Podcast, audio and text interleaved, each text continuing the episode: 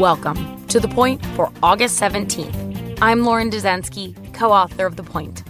I'm here to cut through the political spin to bring you the news you need to know.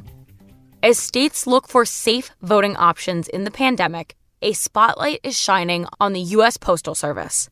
And Democrats, especially, are concerned about what they are seeing. Voters across the United States are expected to cast their ballots by mail because of the pandemic. Although the U.S. Postal Service has repeatedly tried to reassure voters they can handle the influx of mail in ballots, in newly released letters, the USPS sent warnings to nearly every state that slowdowns in delivery could cause ballots to show up late or not be counted.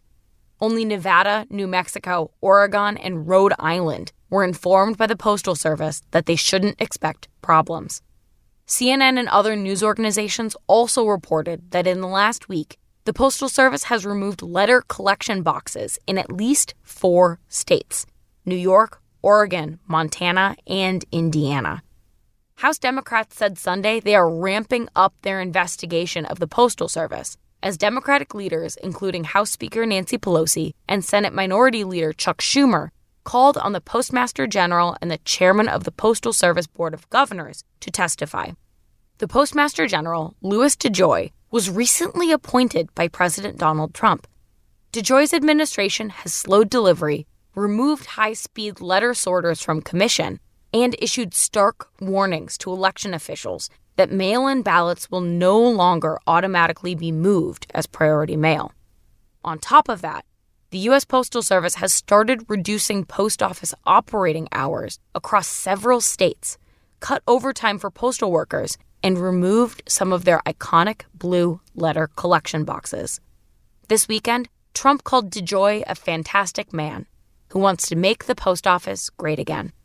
Pelosi told House Democrats on Sunday evening she wanted the House to return this week to act on issues regarding the Postal Service. Both the House and Senate are both on recess until mid September. Let's get to the point. What's going on at the post office has caught the attention of Democrats in Congress and is very likely bringing them back from recess early. And that is the point for August 17th, 2020. Thank you for listening. For more updates throughout the week, including our Sunday night campaign edition, subscribe to the Point newsletter at cnn.com slash thepoint.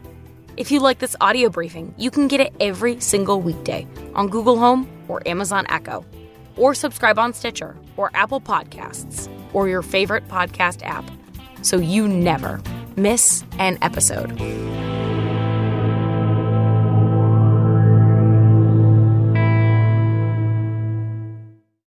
When you work, you work next level.